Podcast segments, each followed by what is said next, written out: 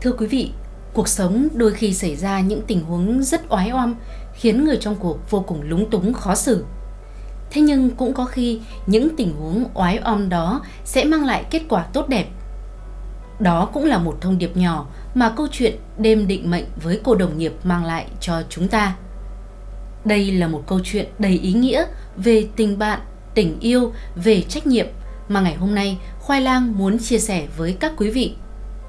Câu chuyện kể về Dũng và Tuyết vốn là hai người bạn thân thiết, nhưng trong một lần say rượu, Dũng và Tuyết đã đi quá giới hạn. Sau sự việc ấy, Tuyết có thai. Điều này khiến Dũng bị đặt vào hoàn cảnh vô cùng khó xử. Anh buộc phải lựa chọn giữa việc từ bỏ cô người yêu xinh đẹp và việc làm tròn trách nhiệm của một người cha. Dũng và Tuyết đều mong muốn con sinh ra có đủ bố đủ mẹ và họ đã quyết định sống thử với nhau trong khoảng thời gian Tuyết mang thai. Tuyết và Dũng dự định sau khi sinh họ sẽ chia tay để mỗi người đi tìm hạnh phúc của riêng mình. Thế nhưng sau khi đứa con ra đời, chuyện mới bắt đầu thay đổi. Đêm định mệnh với cô đồng nghiệp Dũng ngồi thừ như kẻ mất hồn sau cuộc điện thoại của Tuyết báo đã có thai. Cảm giác vừa lo sợ, vừa hối hận xâm chiếm tâm trí Dũng. Tình cảm giữa anh và Tuyết không thể gọi thành tên. Nó chẳng phải là tình bạn và càng không phải là yêu. Hai người như hai thằng đàn ông vô tư luôn chia sẻ với nhau mọi điều trong tâm trí Dũng chưa bao giờ nghĩ rằng sẽ yêu một người cùng tuổi như Tuyết. Bất giác, Dũng căm ghét bản thân của gần 3 tháng về trước. Tuyết và anh được cử đi làm nhiệm vụ ở văn phòng miền Nam, mà trong đó Dũng lại khá nhiều bạn bè. Lâu ngày không gặp khiến Dũng say bí tỉ trong hơi men choáng choáng lại được va chạm vào cơ thể nóng bỏng của Tuyết, khiến thú tính trong người anh nổi lên. Nhưng giá như Tuyết cứ kiên quyết chống cự thì có lẽ nhưng việc đã lỡ rồi thì cũng chẳng thể cứ ngồi than thân trách phận mà giải quyết được. Tình hình thế nào? Đúng là đã có bầu rồi chứ? Dũng hỏi, đầy vẻ lo lắng. Chả đúng thì tôi đùa ông chắc. Tôi không dở mà đem cái chuyện hệ trọng liên quan đến cả cuộc đời ra đùa với ông. Vậy phải làm thế nào? Thế ông định làm thế nào? Bảo tôi phá thai à? Tuyết nói, giọng hờn dỗi. Tôi... Ông yên tâm, nếu ông không muốn thì tôi cũng không ép ông phải có trách nhiệm gì với mẹ con tôi đâu. Con tôi, tôi nuôi. Không, tôi không có ý đấy. Vậy ý ông là gì? Dũng nhìn Tuyết với ánh mắt bất lực. Thực sự, giờ anh cũng chẳng biết ý mình là gì nữa. Anh không phải là kẻ vô trách nhiệm, nhưng anh cũng không muốn chịu trách nhiệm gì trong lúc này. Chỉ cách đây hai ngày, Hoàng Ngân, cô gái xinh đẹp, giỏi giang nhất công ty, đã nhận lời yêu anh. Đương nhiên, Tuyết chẳng có gì để so sánh với Ngân cả. Cô vừa xấu hơn, vừa già hơn rất nhiều so với Ngân. Quan trọng là Dũng không yêu Tuyết, mà tiến tới hôn nhân không có tình yêu là một bi kịch. Nhưng anh cũng không thể để một cô gái như Tuyết phải khổ vì sự vô trách nhiệm của mình. Một trường phòng đẹp trai, phong độ và giỏi giang như Dũng là niềm mơ ước của rất nhiều cô gái. Bản thân anh cũng cảm thấy Tuyết không xứng với mình. Cô vừa nhiều tuổi, nhan sắc lại dưới mức trung bình. Mái tóc lúc nào cũng sơ xác. Hai hàm răng đuôi nhau chen ra ngoài, khiến hai má hóp lại như bà móm. Đã thế, giọng nói lại ồm ồm không khác gì giọng của một thằng đàn ông. Thôi, ông về với tình yêu của mình đi. Tôi chửa, tôi tự đẻ tự nuôi. Mà chắc gì đã phải là con ông. Tuyết vùng vằng đứng dậy, đi vội ra đường. Dũng không đuổi theo, cũng chẳng thanh minh, thanh nga điều gì. Bởi thực ra anh không biết phải nói gì, không biết phải làm gì lúc này. Nhưng có một điều anh biết rất rõ, cái thai trong bụng của Tuyết chính là con anh. Bởi anh biết Tuyết không quen ai khác ngoài anh. Tiếng chuông điện thoại làm Dũng như thoát khỏi cơn mê. Tình yêu của em đang ở đâu đấy? Nhớ em không? Giọng Ngân nũng nịu khiến Dũng như chút hết ưu phiền. Anh đang ngồi trong cà phê tình bạn. Em đến đây với anh được không? Vâng, anh đợi lát em qua, em cũng đang ở gần đó. Em có chuyện này hay lắm muốn nói với anh. Ngân đến chỉ sau cuộc điện thoại 5 phút. Dũng chợt trột dạ vì nghĩ rằng bạn gái đang theo dõi anh. Trong đầu Dũng bắt đầu chủ tính những câu trả lời nếu bị Ngân tra hỏi chuyện gặp Tuyết. Anh biết em vừa đi đâu về không?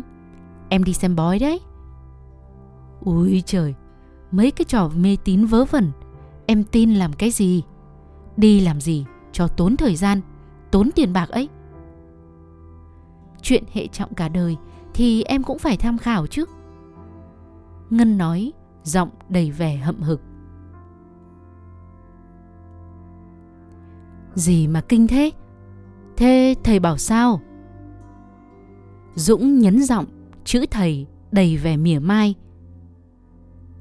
Thầy bảo năm nay em lấy chồng, sinh con thì sẽ là đại phú đại quý. Nếu không phải năm nay thì là 4 năm sau mới được cưới cơ. Không là phạm phải vào cái sao gì ấy. Em cũng chẳng nhớ. Mà giờ đã gần hết tháng 2 rồi. Nếu sinh con trong năm nay thì phải... Phải làm sao? Hay bây giờ mình đi... Dũng bỡn cợt. Em nói nghiêm túc mà anh cứ đùa. Ngân giận dỗi. Anh có yêu em thật không hay chỉ lợi dụng em? Sao em có thể nghĩ thế? Chẳng lẽ em không tin anh? Thế anh có định lấy em không? Có chứ. Thế thì cưới sớm hay muộn có khác gì nhau? Năm nay được tuổi thì làm luôn, sau này sự nghiệp tiền tài tấn tới, trả hơn để vài năm nữa rồi có khi lại trả đến được với nhau. Em nói đúng, nhưng Nhưng anh không muốn cưới em chứ gì. Em biết ngay mà, chỉ coi em là trò đùa thôi, đúng không? Anh coi em là trò đùa, anh chết luôn. Chỉ có điều, Chả có điều tiếng gì cả. Tùy anh thôi. Nói rồi, Ngân vùng vằng đứng dậy. Dũng hốt hoảng thanh toán tiền cà phê Và đuổi theo, Nhưng không kịp. Ngân nhanh chóng trèo lên một chiếc taxi đi mất. Cô cũng không nghe điện thoại của Dũng. Thực ra, Ngân đã nghe những lời đồn thổi Về chuyện mang thai của Tuyết, Nên cô muốn thử xem ý tứ của Dũng thế nào. Thái độ lưỡng lự của Dũng càng khiến Ngân thêm tin vào những lời đồn kia. Dũng một mình đi bộ trên con đường hun hút vắng. Cái lạnh ngọt ngào cuối xuân càng khiến lòng anh tê tái. Tâm trạng ngổn ngang, những suy tính, những tiếc nuối, những cái giá như cứ luẩn quẩn trong đầu anh. Nhưng khi người ta nói giá như, cũng có nghĩa mọi chuyện đã quá muộn rồi. Dũng về đến nhà, trong tâm trạng vô cùng nặng nề, mẹ anh vẫn ngồi bên bàn ăn chờ anh. Bà không bao giờ gọi điện, nhưng luôn ngồi chờ cơm. Việc đó khiến dũng rất khó chịu, nhưng nó cũng làm cho anh có thói quen về nhà đúng giờ để mẹ khỏi phải chờ đợi. Nay đi đâu mà về muộn thế? Cũng không gọi điện cho mẹ. Ăn cơm đi nào, Để mẹ hâm lại thức ăn. Con ăn rồi mẹ. Vậy thì mẹ cũng không ăn nữa. Con đi tắm rửa, Rồi nghỉ ngơi đi. Thôi, mẹ ăn đi, Để con ăn cùng mẹ vậy. Dũng miễn cưỡng ngồi vào bàn ăn, Nhưng miệng anh không còn cảm giác ngon nữa. Nó mặn chát những suy tính, những lo lắng rằng xé. Con hôm nay có chuyện gì thế? Công việc có gì không ổn à? Mẹ, nếu một người đàn ông làm mẹ có thai rồi bỏ mẹ, mẹ sẽ làm gì? Mẹ chẳng làm gì cả. Mẹ sẽ tự đẻ và nuôi con khôn lớn. Cuộc đời công bằng lắm con ạ. Những kẻ nhẫn tâm bỏ con mình để theo gái đẹp, lắm tiền nhiều của, rồi sẽ phải trả giá. Bố con là ví dụ đấy. Là mẹ có thai, rồi bỏ mặc mẹ để lấy vợ khác. Giờ ông ấy cũng có sung sướng gì đâu. Vợ thì ngoại tình, con cái thì coi thường. Gieo nhân nào gặp quả nấy thôi con ạ. Loại đàn ông tham sang phụ bần, rồi sẽ chẳng có kết cục tốt đẹp đâu. Mà sao lại hỏi thế? Hay là làm đứa nào có thai rồi? À không. Dũng gượng cười. Con chỉ tiện miệng hỏi vậy thôi. Mẹ ăn cơm đi. Bà Hạnh nhìn con trai với ánh mắt đầy nghi hoặc. Linh cảm của một người mẹ cho bà thấy đang có điều gì bất ổn xảy ra với con mình. Nhưng nó không nói thì bà cũng kệ. Xưa nay bà cũng ít khi can thiệp vào chuyện riêng của con trai. Làm mẹ đơn thân cả cuộc đời, bà dồn hết tình yêu thương cho con nhưng lại rất nghiêm khắc và nguyên tắc trong việc dạy dỗ con. Dũng trở thành một người trưởng thành, tự lập và chín chắn như vậy cũng là có công rất lớn của bà. Dũng ăn vội bát cơm rồi về phòng mình nằm. Những lời của mẹ khiến anh suy nghĩ. Hơn ai hết, Dũng thấu hiểu những thiệt thòi, tủi hờn của một đứa trẻ không cha. Anh không muốn chính anh lại trở thành một người cha ích kỷ để con mình phải chịu đựng những gì mà anh đã trải qua nhưng bỏ ngân để lấy tuyết là điều anh chưa sẵn sàng. Tiếng chuông điện thoại làm dũng giật mình. Anh dũng à em loan cùng phòng với tuyết đây ạ. Hôm nay anh và tuyết có chuyện gì mà nó lên sân thượng ngồi suốt từ lúc về đến giờ? Nói thế nào cũng không xuống. Đưa điện thoại cho tuyết hộ anh với. Nó không nghe đâu ạ. Hình như đang khóc ở trên đó đấy anh Anh đến xem thế nào đi Chứ em lo lắm Dũng vội vàng đến chỗ Tuyết khi đồng hồ đã chạm 12 giờ đêm. Tuyết vẫn đứng lặng im trên sân thượng tòa trung cư giữa thủ đô Hà Nội, nhìn xa xăm với bộn bề những suy tính. Quãng thời gian trước mắt sẽ vô cùng khó khăn với cô. Tuyết chưa hình dung được hết những khó khăn khi phải nuôi con một mình. Nhưng cô biết nó không hề dễ dàng chút nào. Thực ra, cô rất yêu Dũng. Tuyết cố giấu kín tình yêu đơn phương ấy trong lòng, bởi cô biết mình không xứng với anh. Một người giỏi giang, phong độ như vậy không thể thuộc về một cô gái xấu xí như cô được. Dũng tiến lại gần, nhưng Tuyết không hề biết. Những tiếng thút thít của Tuyết như những nhát dao cứa vào tim Dũng. Bất giác, anh giang tay ôm chặt Tuyết từ phía sau. Tuyết, lấy tôi nhé. Làm vợ tôi nhé. Tuyết cố vùng vẫy một cách yếu ớt khỏi vòng tay của Dũng cô nức nở như một đứa trẻ. Lời nói của dũng khiến cô tổn thương. Tuyết đâu cần sự ban phát tình yêu như vậy. Cô cũng không phải là kẻ chấp nhận sự bố thí tình cảm của người khác. Ông giờ vừa thôi. Giọng tuyết đầy vẻ giận dỗi. Yêu đương gì mà cưới? Ông tưởng hôn nhân là trò đùa của ông à? Tôi là thứ để ông đùa cợt à? Tôi nói rất nghiêm túc mà. Tôi không muốn con sinh ra không có bố. Hãy cho tôi có cơ hội làm tròn bổn phận của một người đàn ông đi mà. Tôi có bắt đền ông đâu mà ông cứ phải lăn tăn nhỉ? Hôn nhân không có tình yêu, chỉ đem đến bi kịch cho cả hai mà thôi. Ai bảo không yêu? Không yêu mà. Dũng bối rối.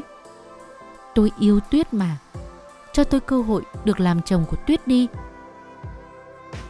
Thế còn Ngân thì bỏ cho ai? Yêu tôi mà lại cưa cẩm cô gái khác là yêu kiểu gì? Tuyết giật mạnh tay Dũng ra khỏi người cô. Cảm giác bị xúc phạm khiến nước mắt cứ thế chảy tràn trên gương mặt Tuyết. Cô chạy thật nhanh xuống cầu thang bộ. Dũng cố gắng đuổi theo. Anh ôm chặt Tuyết vào lòng, mặc cô cố vùng vẫy để thoát ra. Trước sự cương quyết của Dũng, Tuyết đành nhượng bộ, đứng nức nở để mặc Dũng ôm ghì lấy mình. Mình cưới nhé. Dũng thầm thì. Tuyết càng khóc to hơn trước lời thủ thỉ của Dũng. Có lẽ cô khóc vì tủi hờn và vì sung sướng. Đám cưới với Dũng là giấc mơ mà cô thường gặp hàng đêm. Dũng về đến nhà đã quá nửa đêm. Bà Hạnh vẫn ngồi xem tivi ở phòng khách. Thấy con trai về, bà tắt tivi và đi vào phòng ngủ. Đó là hành động thường thấy của bà mỗi lần Dũng về muộn. Nó như một sự trừng phạt khiến Dũng luôn cảm thấy áy náy và không dám về muộn nữa. Nhưng hôm nay Dũng không còn tâm trí để để ý đến hành động của mẹ. Anh nằm vật ra giường với tâm trạng hỗn mang khó tả. Cả đêm, Dũng không sao chớp mắt được.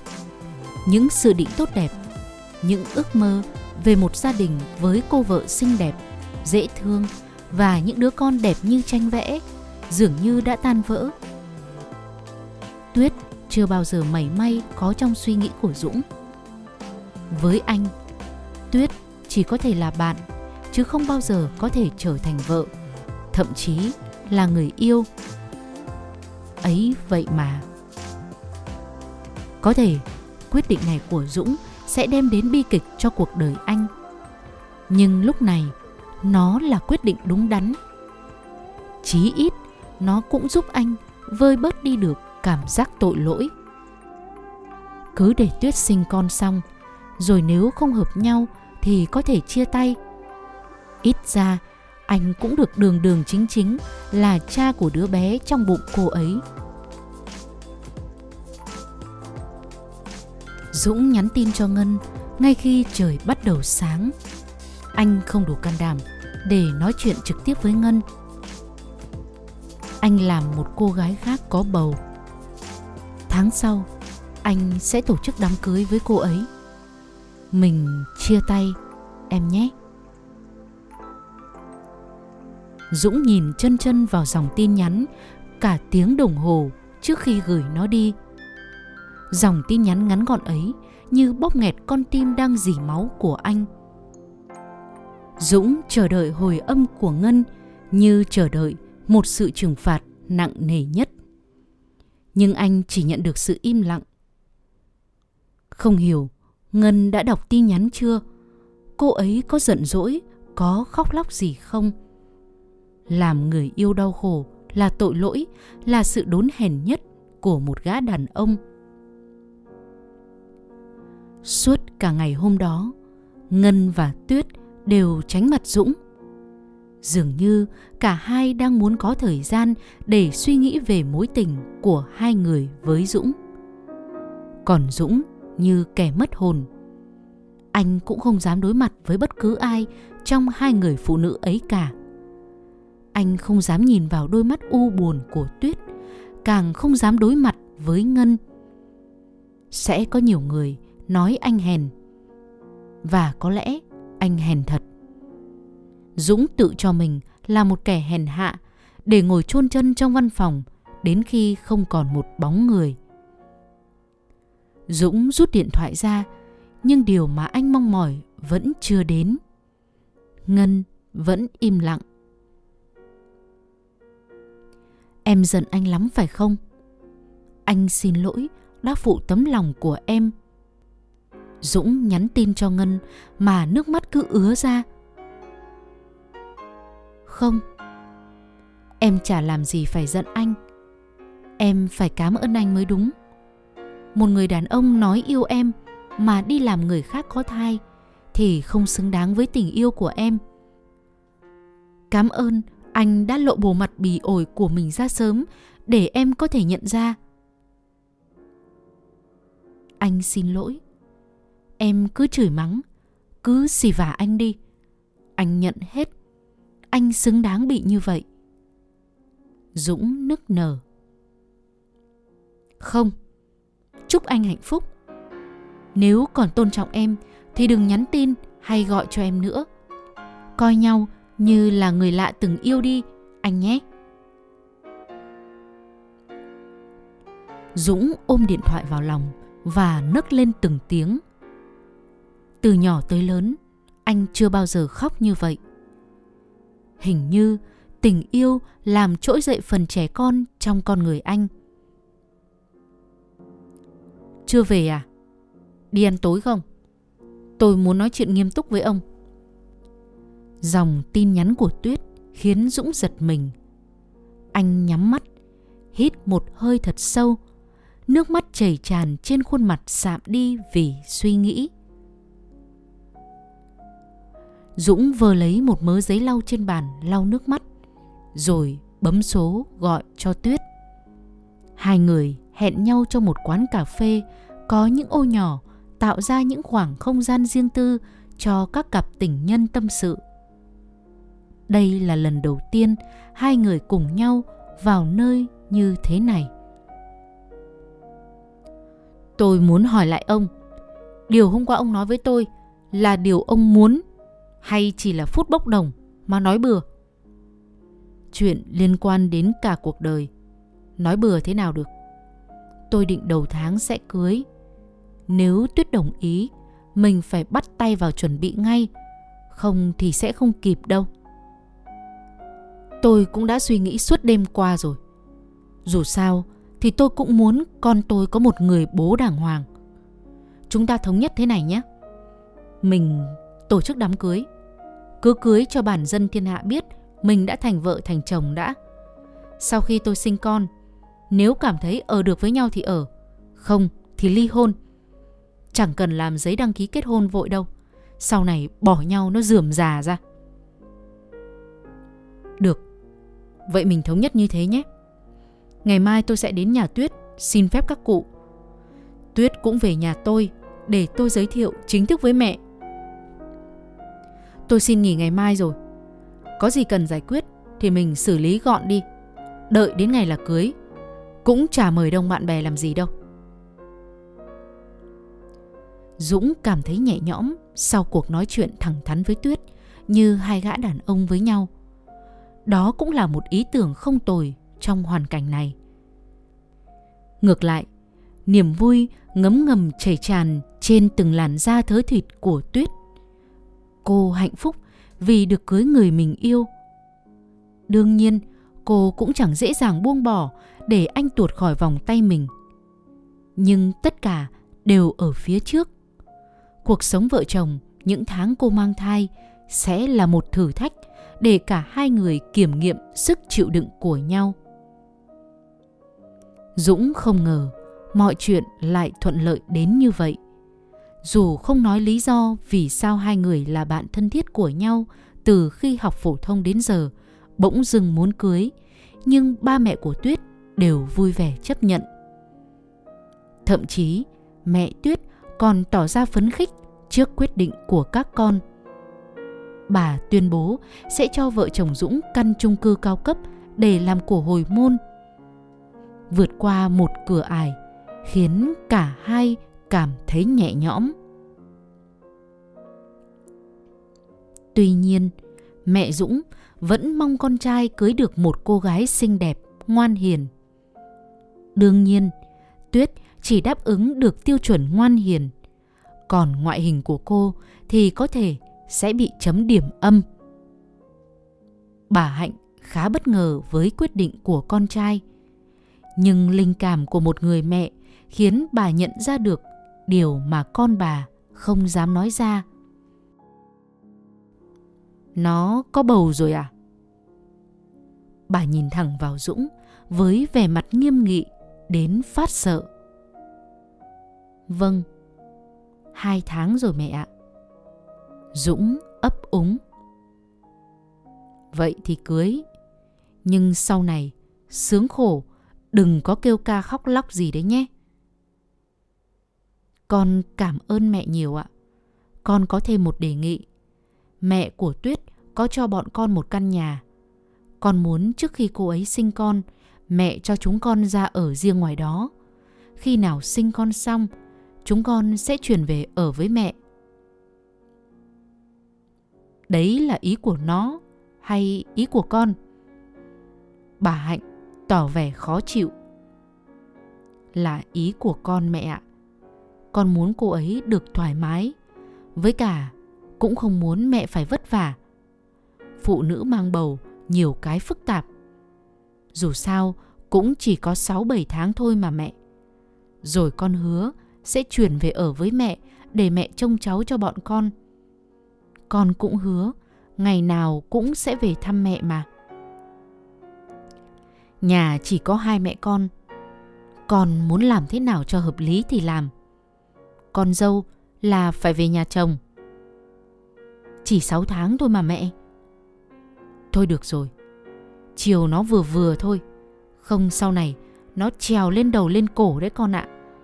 Đàn ông phải có chính kiến của đàn ông.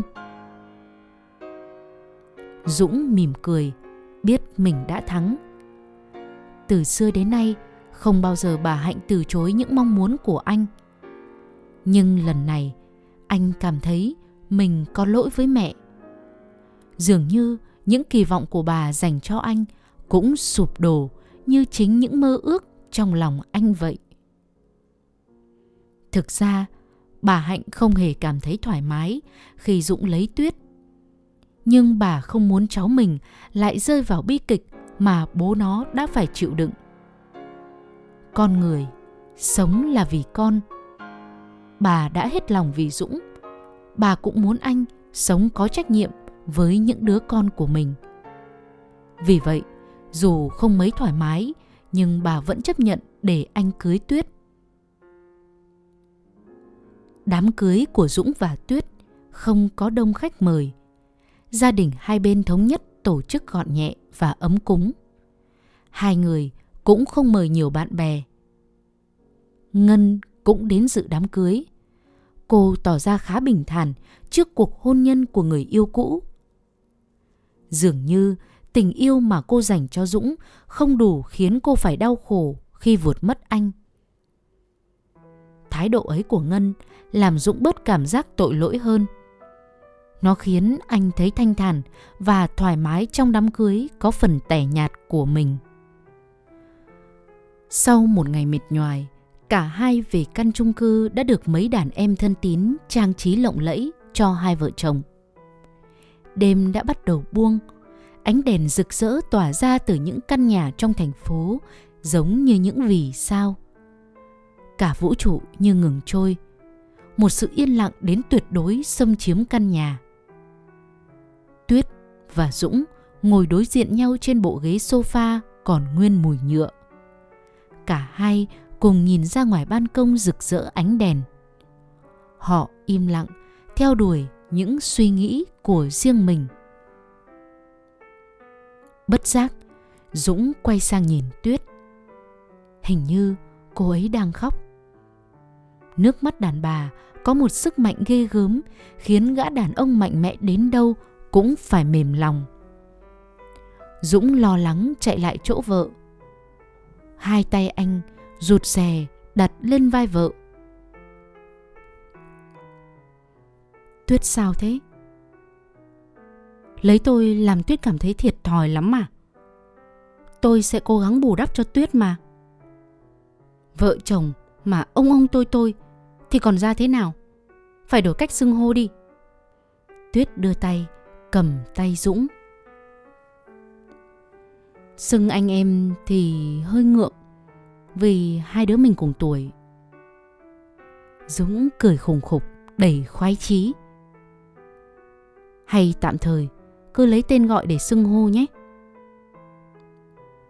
Tuyết nhìn Dũng, mỉm cười, gật đầu. Chưa bao giờ Dũng thấy cô dịu dàng đến vậy. Anh mạnh bạo vòng tay ôm eo Tuyết. Cô để mặc cho bàn tay ấm nóng của cô siết chặt lấy mình. Ôm mạnh quá, làm con đau đấy. Tuyết quay người lại, đặt lên má chồng một nụ hôn dịu dàng. Hai người quấn chặt vào nhau như đôi sam, dường như cả thế giới chỉ còn hai người ở bên nhau. Này, phải kiêng đấy, ba tháng đầu thai kỳ mà, là không tốt đâu. Giọng tuyết đầy hốt hoảng. Dũng buông lòng vòng tay khỏi người vợ. Những ham muốn vừa bùng lên trong con người anh vẫn cháy ngùn ngụt. Nhưng tất cả phải hy sinh vì sự phát triển của con. Hai người đứng nhìn ra ánh đèn rạng rỡ của thành phố về đêm. Vòng tay ấm áp của Dũng làm Tuyết thấy hạnh phúc vô bờ. Giấc mơ về một gia đình hạnh phúc bắt đầu trở thành hiện thực. Cô bám chặt vào tay chồng, đầu tựa vào vai anh. Cô sẽ phải cố gắng thật nhiều để vòng tay ấy mãi mãi thuộc về mình. Còn Dũng, anh không thể lý giải nổi tâm trạng của mình lúc này. Tuyết vừa gần gũi, vừa xa lạ với anh, dù hai người đã biết nhau từ khi còn rất trẻ. Anh cố ôm Tuyết cũng chỉ vì thấy cô khóc mà thôi. Nhưng cảm xúc, ham muốn của anh với vợ là có thật. Dũng cũng ngạc nhiên vì điều đó. Dũng bắt đầu lên mạng tìm hiểu về việc mang thai của phụ nữ, cách chăm sóc phụ nữ lúc mang thai. Thời gian xin nghỉ sau lễ cưới, anh dành để tìm hiểu về việc chăm sóc bà bầu, những biến đổi về tâm sinh lý của bà bầu. Anh muốn chuẩn bị chu đáo nhất cho sự ra đời của con. Sau hai ngày nghỉ, Tuyết bắt đầu đi làm trở lại. Công việc ở phòng kế toán cuối năm không cho phép cô nghỉ dài. Dũng thì còn khá nhiều thời gian. Dự án của anh đã hoàn thành nên anh dành trước khi bước vào một dự án mới. Ở nhà một mình, Dũng thấy trống vắng đến rợn người. Anh mong Tuyết về sớm để có người trò chuyện. Dũng quyết định sẽ làm một điều gì đó bất ngờ cho vợ. Mấy hôm nay, Tuyết bắt đầu có biểu hiện ngén. Cô bị dị ứng với mùi thức ăn và thường nôn hết những thứ có dính dáng một chút dầu mỡ. Dũng đi mua những thứ mà Tuyết thích ăn vì là bạn bè thân thiết nên Dũng và Tuyết đều rất rõ sở thích của nhau. Anh muốn tự tay chuẩn bị bữa cơm cho vợ để bày tỏ thành ý. Bà mẹ của Năm về đây rồi, xin mời vào thưởng thức bữa tối nào. Dũng cười rạng rỡ khi Tuyết vừa bước vào nhà. Tuyết ngỡ ngàng trước sự chu đáo của chồng. Trước khi về nhà, cô đã rẽ vào siêu thị mua một vài món ăn để chuẩn bị cho bữa tối. Vậy mà, Dũng đã làm thay cô mọi việc. Trên bàn bày la liệt những thứ mà cô thích.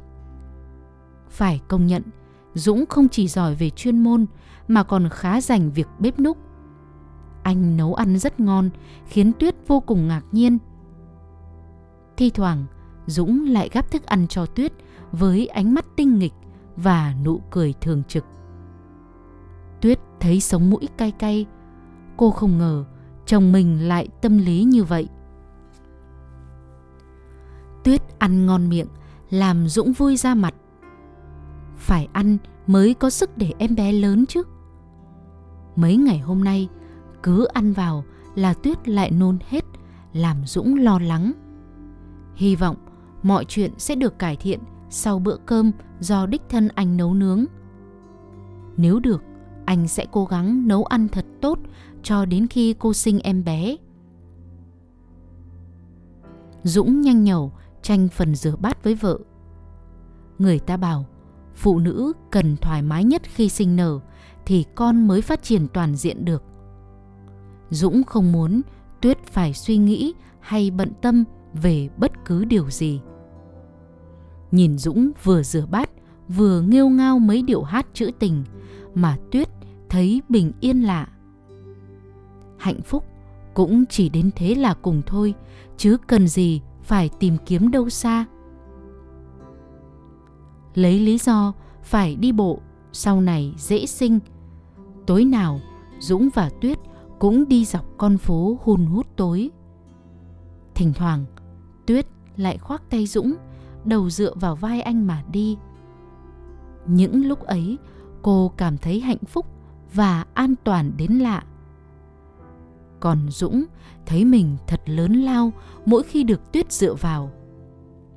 Cảm giác được là chỗ dựa cho người khác mới thích thú làm sao.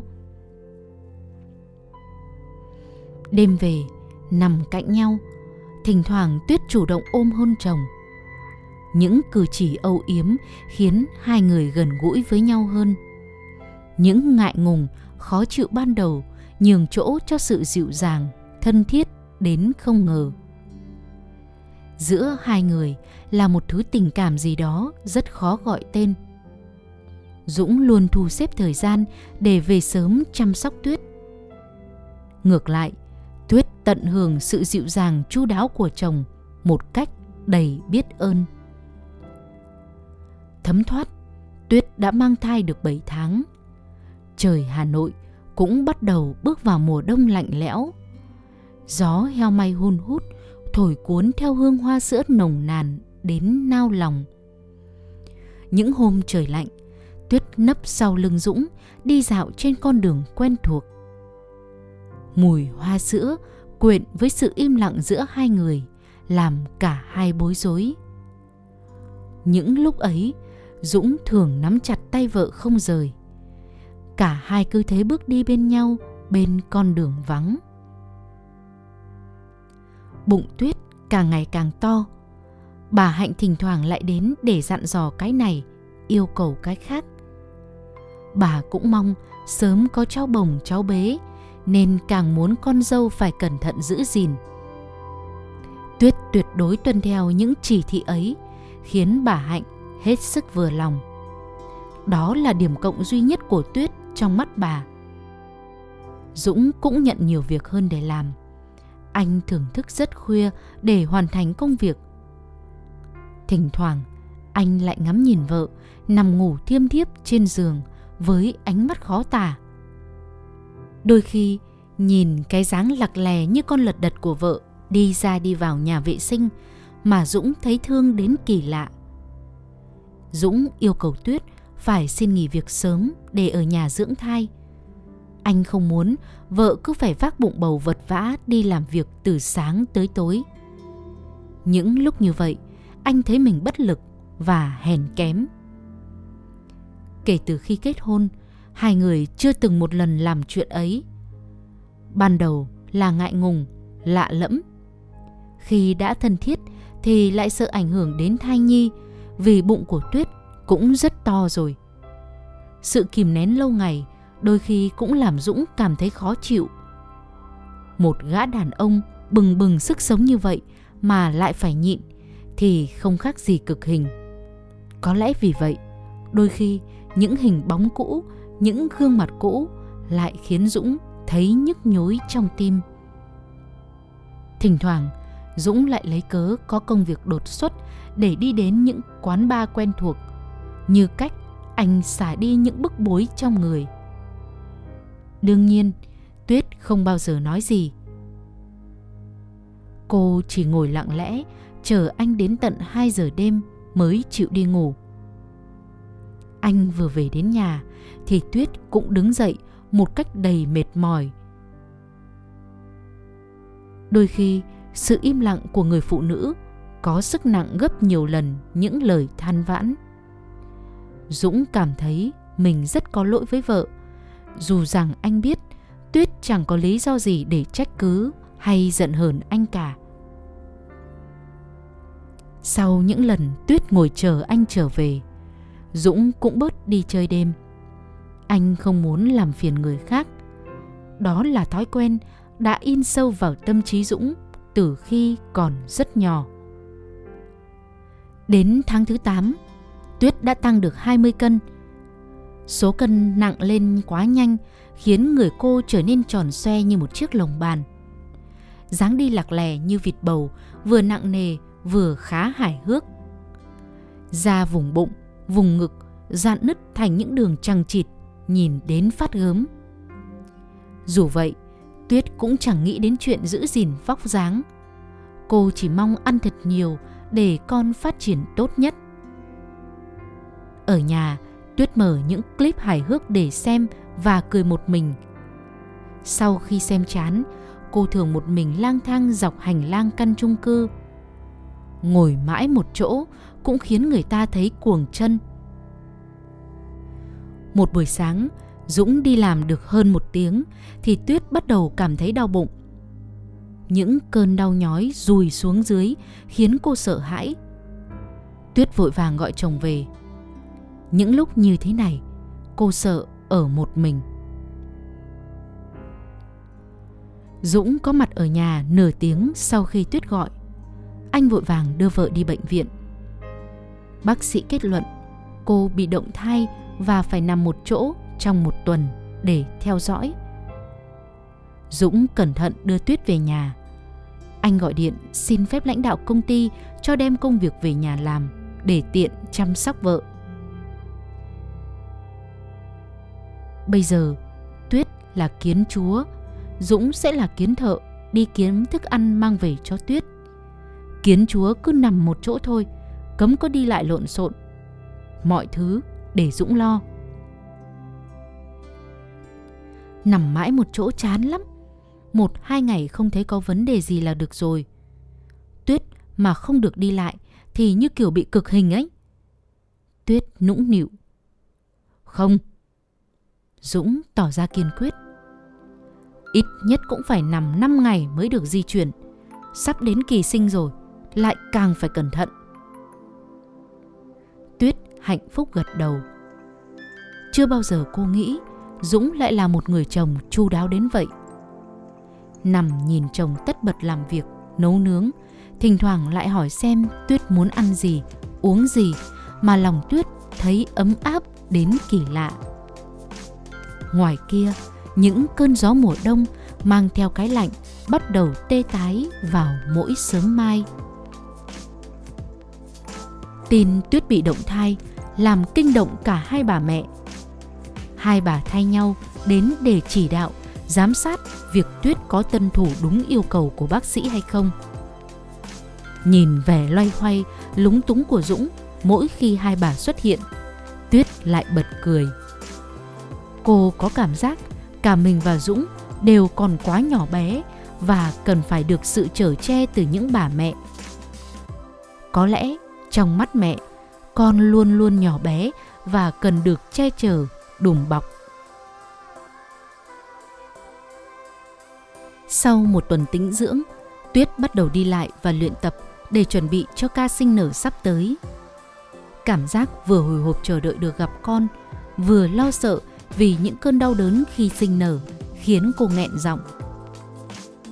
Càng gần ngày dự sinh, cả Tuyết và Dũng đều lo lắng và hồi hộp như nhau. Hai người vẫn đều đặn đi dạo quanh những con phố quen thuộc. Bóng của họ hòa vào nhau trong ánh đèn đường nhợt nhạt và mùi hoa sữa cuối mùa nồng nàn sao xuyến. Đã quá ngày dự sinh một tuần mà Tuyết vẫn chưa có dấu hiệu trở dạ. Dũng là người sốt ruột hơn ai hết. Lúc nào anh cũng hỏi Thấy gì chưa? Làm Tuyết vừa buồn cười vừa sốt ruột. Hai người quyết định vào bệnh viện phụ sản để khám. Trước khi đi, Tuyết lôi một chiếc giỏ nhựa đựng đầy đồ đạc của trẻ sơ sinh ra, dặn dò kỹ lưỡng. mỗi loại Tuyết gói thành những bó nhỏ xinh xinh. Dũng bật cười trước sự chu đáo có phần thừa thãi của vợ.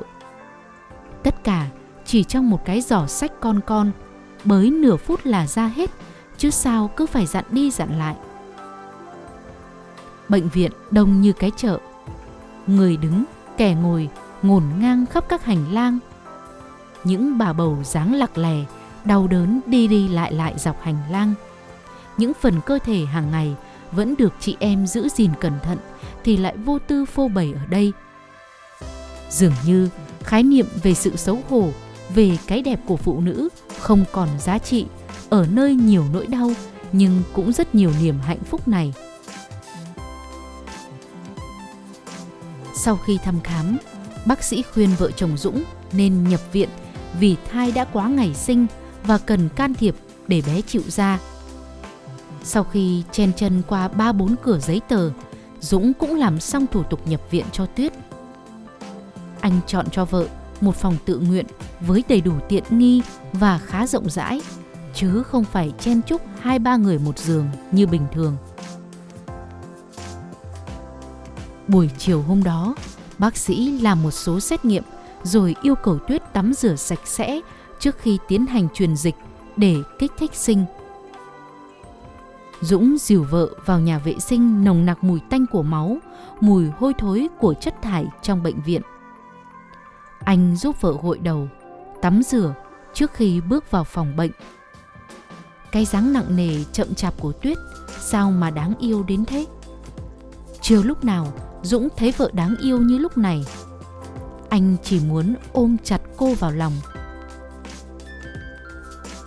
Dũng run run cầm cây bút viết giấy cam kết với bệnh viện. Anh có cảm giác mình đang viết một điều gì đó hệ trọng hơn chính cuộc đời mình. Đó không hẳn là cảm giác sung sướng khi sắp được nhìn thấy con, mà là một thứ cảm xúc không thể gọi tên. Cả bà nội và bà ngoại đều đến khi nghe tin Tuyết sắp sinh. Tuy thế, cả hai bà đều xót ruột chờ đợi bên ngoài bởi bệnh viện không cho người nhà vào phòng chờ sinh. Rất may, bác sĩ trực đêm hôm đó là bạn học cùng lớp thời cấp 3 nên anh được đặt cách vào với vợ. Tuyết truyền dịch được gần 2 tiếng thì bắt đầu đau bụng và ra nước ối. Những cơn đau làm Tuyết tê dại. Càng ngày càng đau dữ dội. Vào đây, Dũng mới hình dung được phần nào những đau đớn mà các bà mẹ phải trải qua trong mỗi lần sinh nở. Nhìn đôi bàn tay mũm mĩm của Tuyết bám chặt vào thành giường sắt lạnh buốt để kìm nén cơn đau mà Dũng thấy xót xa. Giá như anh có thể san sẻ bớt nỗi đau cho vợ, thì đánh đổi bằng bất cứ giá nào anh cũng sẵn sàng. Bàn tay ấm áp của Dũng nắm chặt tay Tuyết, làm cô cảm thấy hạnh phúc lạ lùng. Những lúc đau đớn khó khăn này, chỉ cần một cái nắm tay như vậy thôi cũng đủ giúp người tha vượt qua tất cả.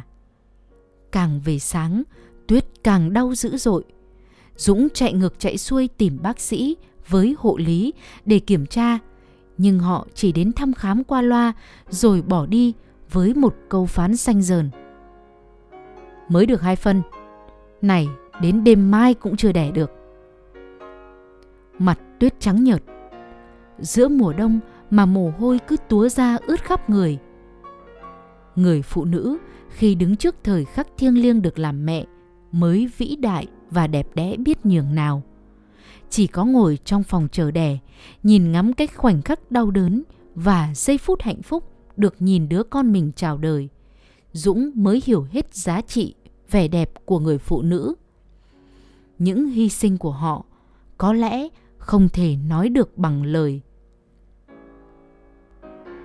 Dũng cuống cuồng gọi người bạn học đến kiểm tra tình hình của vợ. Sau khi thăm khám, cô bạn kéo Dũng ra ngoài, khiến anh vô cùng lo sợ. Vợ ông khả năng phải mổ sớm, xương chậu khá hẹp, không thể đẻ thường được. Ôi, vậy bà bố trí mổ luôn giúp tôi với, để cô ấy đau đớn thế kia, tôi xót ruột lắm. Cũng phải chờ để tôi sắp xếp nữa. Chắc tầm 4-5 giờ sáng mới mổ được. Ừ, bà cố gắng giúp tôi với. Có phải thế nào thì cứ bảo tôi nhé. Được rồi, cần gì tôi sẽ nói. Dũng vào phòng thông báo tình hình để Tuyết chuẩn bị tinh thần. Cô càng ngày càng thấy đau nặng. Tuyết nhắm mắt gật đầu với những lời dặn dò của Dũng. Thực ra, cô chẳng nghe thấy được Dũng nói gì. Nhưng cô tin và giao phó tất cả cho chồng. Những lúc này mới thấy giá trị của nghĩa vợ chồng. 5 giờ sáng, ca mổ của Tuyết bắt đầu. Bà nội và bà ngoại của bé cũng đã có mặt để chuẩn bị đón tay cháu đầu lòng. Dũng đi đi lại lại trước cửa phòng mổ của bệnh viện. Mỗi phút giây trôi qua lúc này sao mà chậm chạp và nặng nề đến vậy? Sau hơn nửa tiếng phẫu thuật, cô bạn của Dũng bế em bé ra ngoài phòng mổ. Của ông đây, con gái nhé. Cảm ơn bà. Dũng luống cuống không biết phải làm thế nào. Chưa bao giờ anh bế một đứa bé nhỏ đến như vậy. Đây nữa lại là đứa con của anh. Cảm giác vui mừng, hồi hộp, xen lẫn sự sợ hãi và lo lắng làm đôi bàn tay Dũng run lên bần bật. Để bà bế em nào. Bà Hạnh nhanh nhảu đón cháu. Không, bố cháu lại đánh rơi cháu gái của bà xuống đất bây giờ đấy. Tình hình Tuyết thế nào rồi? Dũng quay sang hỏi bạn. Đang được chuyển đến dãy phòng hồi sức ở nhà đằng kia. Chiều sẽ được đưa về với con. Nửa tiếng nữa, Dũng mang cháu đi tiêm phòng nhé. Yên tâm, không phải lo cho vợ đâu. Dũng gượng cười, đưa hai bà và con về phòng bệnh. Là bệnh viện tuyến quận nên các bé được giao ngay cho gia đình, chứ không như những bệnh viện phụ sản lớn. Nhìn cô con gái xinh xắn thiêm thiếp ngủ mà Dũng thấy sung sướng kỳ lạ. Thế ra anh đã là bố rồi. Cô con gái tuyệt vời kia chính là con của anh và Tuyết. Bỗng dưng anh thấy tự hào. Bà Hạnh là người tháo vát. Bà thoăn thoắt chuẩn bị cho cháu gái đồ để tắm. Bà chạy đôn chạy đáo đi hỏi về việc tiêm phòng mũi đầu tiên cho cháu. Dũng như trở thành người thừa. Anh chỉ đứng nhìn mẹ chăm sóc con mà thầm cảm ơn bà. Nếu không có bà, chắc anh sẽ chẳng biết làm gì. Bỗng dưng anh nhớ đến Tuyết. Dũng lần theo đường người bạn chỉ để tìm đến khu hồi sức, hậu phẫu. Đó là dãy phòng hồi sức trên tầng 2 được ngăn cách với các khu vực khác bằng hai cánh cửa sắt nặng nề. Dũng lần theo đường chống xét của tòa nhà, trèo lên tầng 2 tìm vợ. Có khoảng 5-6 người đang nằm trong một căn phòng rộng, sạch sẽ. Cũng may, Tuyết nằm ngay chiếc giường cạnh cửa sổ. Nhìn thấy chồng, Tuyết nhòm dậy ra dấu gọi. Làm thế nào mà vào được đây? Tuyết mỉm cười hỏi chồng. Thì trèo tường chứ làm thế nào? Dũng nhẹ nhàng trả lời. Thấy thế nào? Có đau lắm không? Giờ vẫn còn thuốc tê nên không đau. Cho Tuyết mượn cái điện thoại nào. Ở đây đến chiều chán lắm. Không được. Mới sinh xem điện thoại nhiều hỏng mắt. Chợt có tiếng the thé của một cô y tá trông trong phòng hậu phẫu. Anh kia lên đây làm gì đấy? Đi ra ngoài ngay! Nhìn Dũng luống cuống bám vào chiếc thanh sắt chống xét tụt xuống tầng 1 mà Tuyết cười ra nước mắt. Cô cảm thấy an tâm tuyệt đối, bởi ngoài kia có một gã đàn ông hết lòng chăm sóc cho mình. Sau gần một ngày nằm trong phòng hậu phẫu, Tuyết được chuyển về cùng với con. Khoảnh khắc được ôm đứa con dứt ruột đẻ ra mới hạnh phúc biết bao. Dũng ngồi bên cạnh vợ, cố lau những giọt nước mắt hạnh phúc của Tuyết. Khóc lóc cái nỗi gì? Bà Hạnh cao có. Đàn bà vừa đẻ, khóc nhiều không tốt đâu. Tuyết ngoan ngoãn đưa tay quệt ngang mặt và nở một nụ cười đầy mãn nguyện. Chưa khi nào cô có cảm giác ấm áp và hạnh phúc như lúc này. Dũng xin nghỉ làm cả tuần để có thời gian chăm sóc vợ con trong bệnh viện. Những lần tắm rửa cho vợ, nhìn những vết dạn da trên ngực, trên bụng tuyết mà Dũng thấy xót xa vô cùng. Đúng là người mẹ đã phải hy sinh rất nhiều để có được những đứa con khỏe mạnh.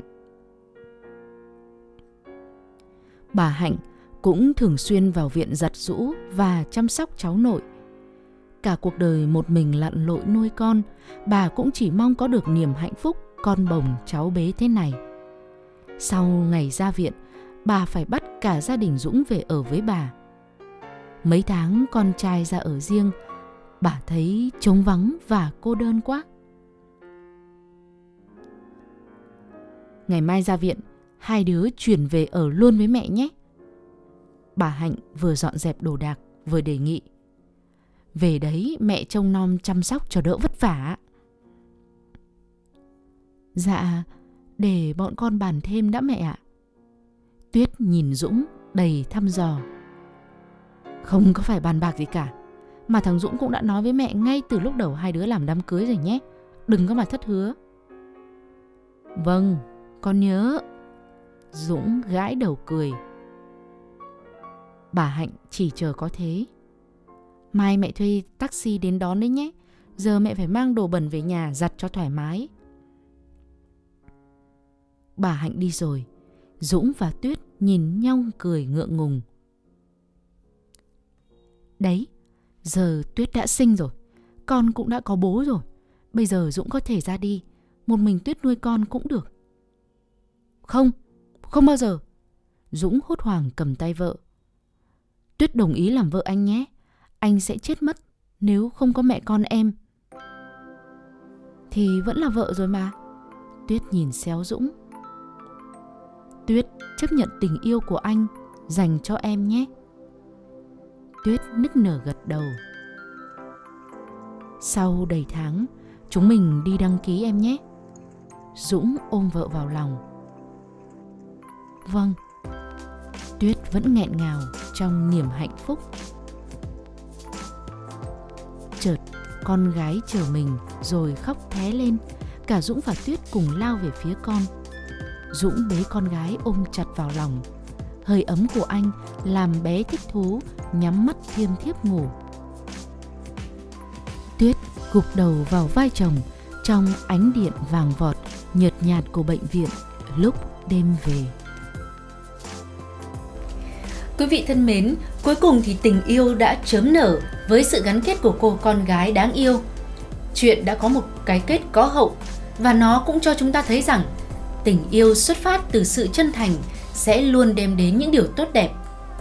Chúc các bạn luôn hạnh phúc với tình yêu của cuộc đời mình.